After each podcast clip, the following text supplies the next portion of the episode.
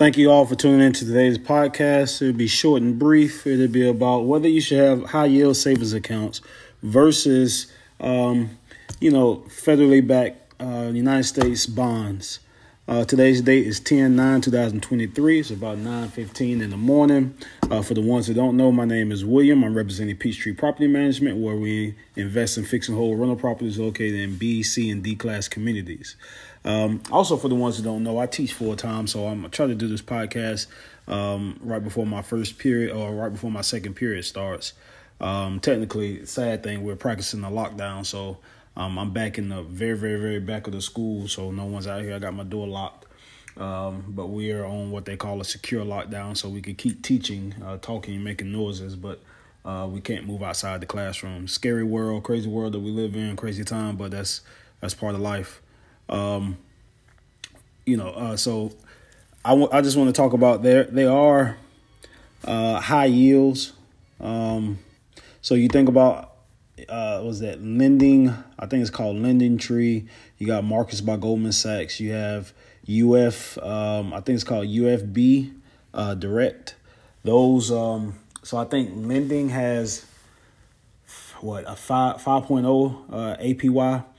Uh, UFB Direct has a 5.25. Marcus Goldman Sachs, uh, which I have, and I will be trying to look into some of these other ones because they have higher yields and um, these banks are are not loyal to any of us, so I don't know why we are loyal loyal to them.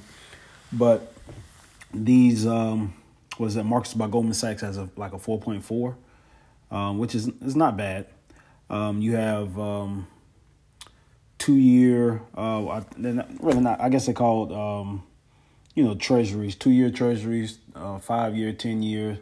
Um, you know those. I have different uh, bonds also, but I got them in the past. And so, as a, and this is just strictly from a real estate point of view, real estate mind, to me, um, not endorsing any of those uh, high yield savings accounts, but those are better than a yield because I mean than a bond because a bond you have to lock up your money. All right, um, your money is locked up for a set period of time before maturity. Um, you know, you, you, you think about certificates um, or, or CDs, certificate of deposits, things like that. So you got two year, uh, and some of them are 4.75, 5.01, um, things like that. Some of them are a little higher, some of them a little lower. But uh, so you have certificate CDs and you have bonds, uh, treasuries. So um, these things right here, they have to be locked up for two years. But what happens if you have to renovate something? What happens if you find a good deal, or um, what happens um, if you know what, whatever it may be? uh, and your money's locked up. Uh, you may uh, collect the penalty. You may uh, lose some of your dividends.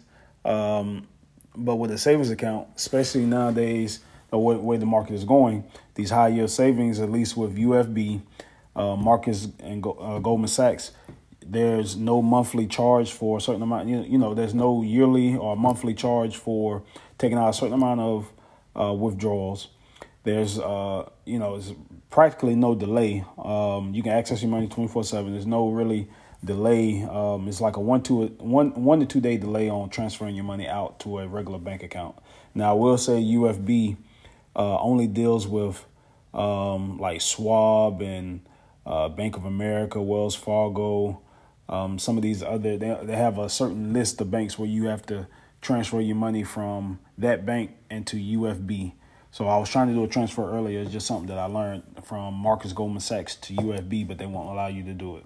Uh, uh, especially, you know, some of these people, you know, you deal with these tenants that they have, um, what is what is that, Cash App and stuff like that. Not real banks, but they try to use it as a bank. Venmo, they won't allow that uh, also. But if you're trying to, um, you know, have liquidity, those high yield savings accounts are the best uh, to me dealing with real estate. And a lot of these other people feel like that, you know, short term, uh, high yield savings are, are, are the best, but long term because of um, the consistency of the um, the guarantee when you lock your money is going to be that same yield for two years. But the ways things have been going with these savings accounts, I mean, uh, high yield savings accounts since what 2019, 2020. So the last three years they've been high, and you've been having access to your money.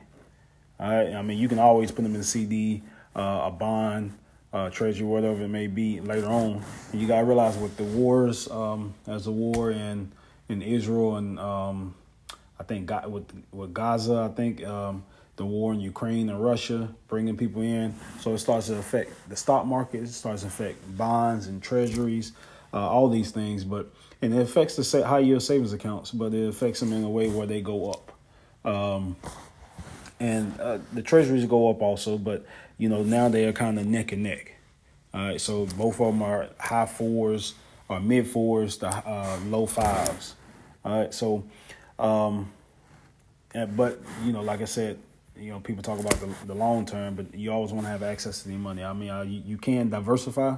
That'd be up to you. Uh, just trying to give people pointers on some things to, to think about when they're creating a high yield savings account, uh, when they're creating um, you know, and right now everything is at your fingertips, being on your phone, and that be maybe bad for some people. Like you know, maybe what the old people said back in the day is burning a hole in your pocket when you got money, um, and it's in your pocket or it's at, at, the bank. You can easily assess it, and you know, it, it, can be a bad thing. I know in the past with Goldman Sachs and some of these other um, apps and uh, online banking, what they used to do was uh, it was like a five to seven day hold on your money. So if you didn't really need it, a lot of people wasn't making that transfer, but to now give you that high yield and to then take them, you know, you can take the money out within one to two days or the same day, whatever it may be.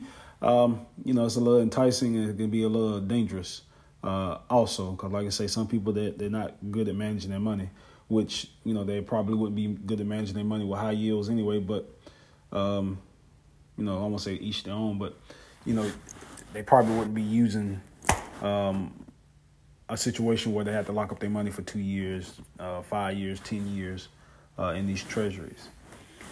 Uh, but like I say, uh, you know, just just making it short and sweet, giving you something to think about, a comparison, compare and contrast, so you can do your own research. Not asking you all to invest in these different ones, but just giving these options. Um, because these regular banks, the state employees, um, the Wells Fargo's, and all these some of these other banks, they're 0.15 percent yield or 0.01 um, on these savings accounts. Um, uh, what's that? Um, even some of the CDs uh, low or one percent, 1.15, 1.2. Maybe I, ha- I it's rare, but I guess it's some two two percent. Um, so you know the money markets are low, the CDs are low, the savings and checking accounts are, are terrible. So you know you got to find another way of diversifying your money, whether it's in actual physical assets, real estate. I won't say I won't push gold and silver, even and platinum, even though I buy these things. Uh, you know, I'm I'm new to it. Haven't really seen a consistent dividend. I mean, it's like you got time to market. One day you can be up by twenty dollars, and then the next day you're down. Um, or then, or for two weeks you're you're break, you're breaking even. Uh, so they just made an announcement that um, I had to take a quick pause. I made an announcement that the lockdown, uh, secure lockdown, is over, so everything's back to normal.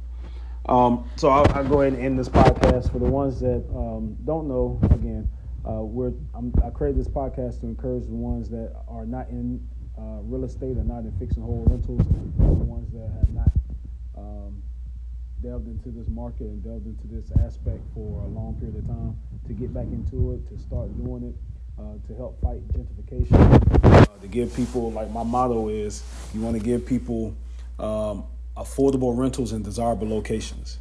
Now, I understand that, you know, you some people are, are thinking, well, oh, uh, affordable housing, you don't have to necessarily be low, the, the bottom of the income. All right, when I say this, uh, just giving just giving people clarity. So you don't have to be like if the rents are sixteen hundred. I'm not asking you to rent out for 250 350 stuff like that. Because I mean, you rent out for those prices, you won't be able to maintain the property. Won't be able to pay for any type of loan you may have on it, the credit cards, the repairs. Um, so I mean, you know, if like like I do, the rents are sixteen, the well, I say fourteen to sixteen hundred, nine hundred dollars, eight hundred dollars, uh, giving people a quality uh, living and making enough money. You know, you're not getting rich off of uh, just a handful of properties. It's going to take a collection, and it's going to take a collection of people to help out. You know, a lot of these people say, um, you know, I'm, I'm, for Americans. I, I, care about my fellow neighbor, but they don't do things to help them. All right, so that's our way of putting our um, our money where our mouth is. All right. Um, so if you want to, I want to do something a little, like I say, a little different. I want to encourage people to, I guess you could say, leave comments. If you want to go to my Facebook page, WAG Realty LLC, and that's WAG W A G Realty LLC, and just leave uh, some type of questions you may have about real estate, investing, uh, whether you're a tenant, landlord, uh, you want something to do, you know, you want to figure out some a way to approach a uh, investor. You want to, uh, if you're investing, you know, you want to learn some things how to maneuver around the market.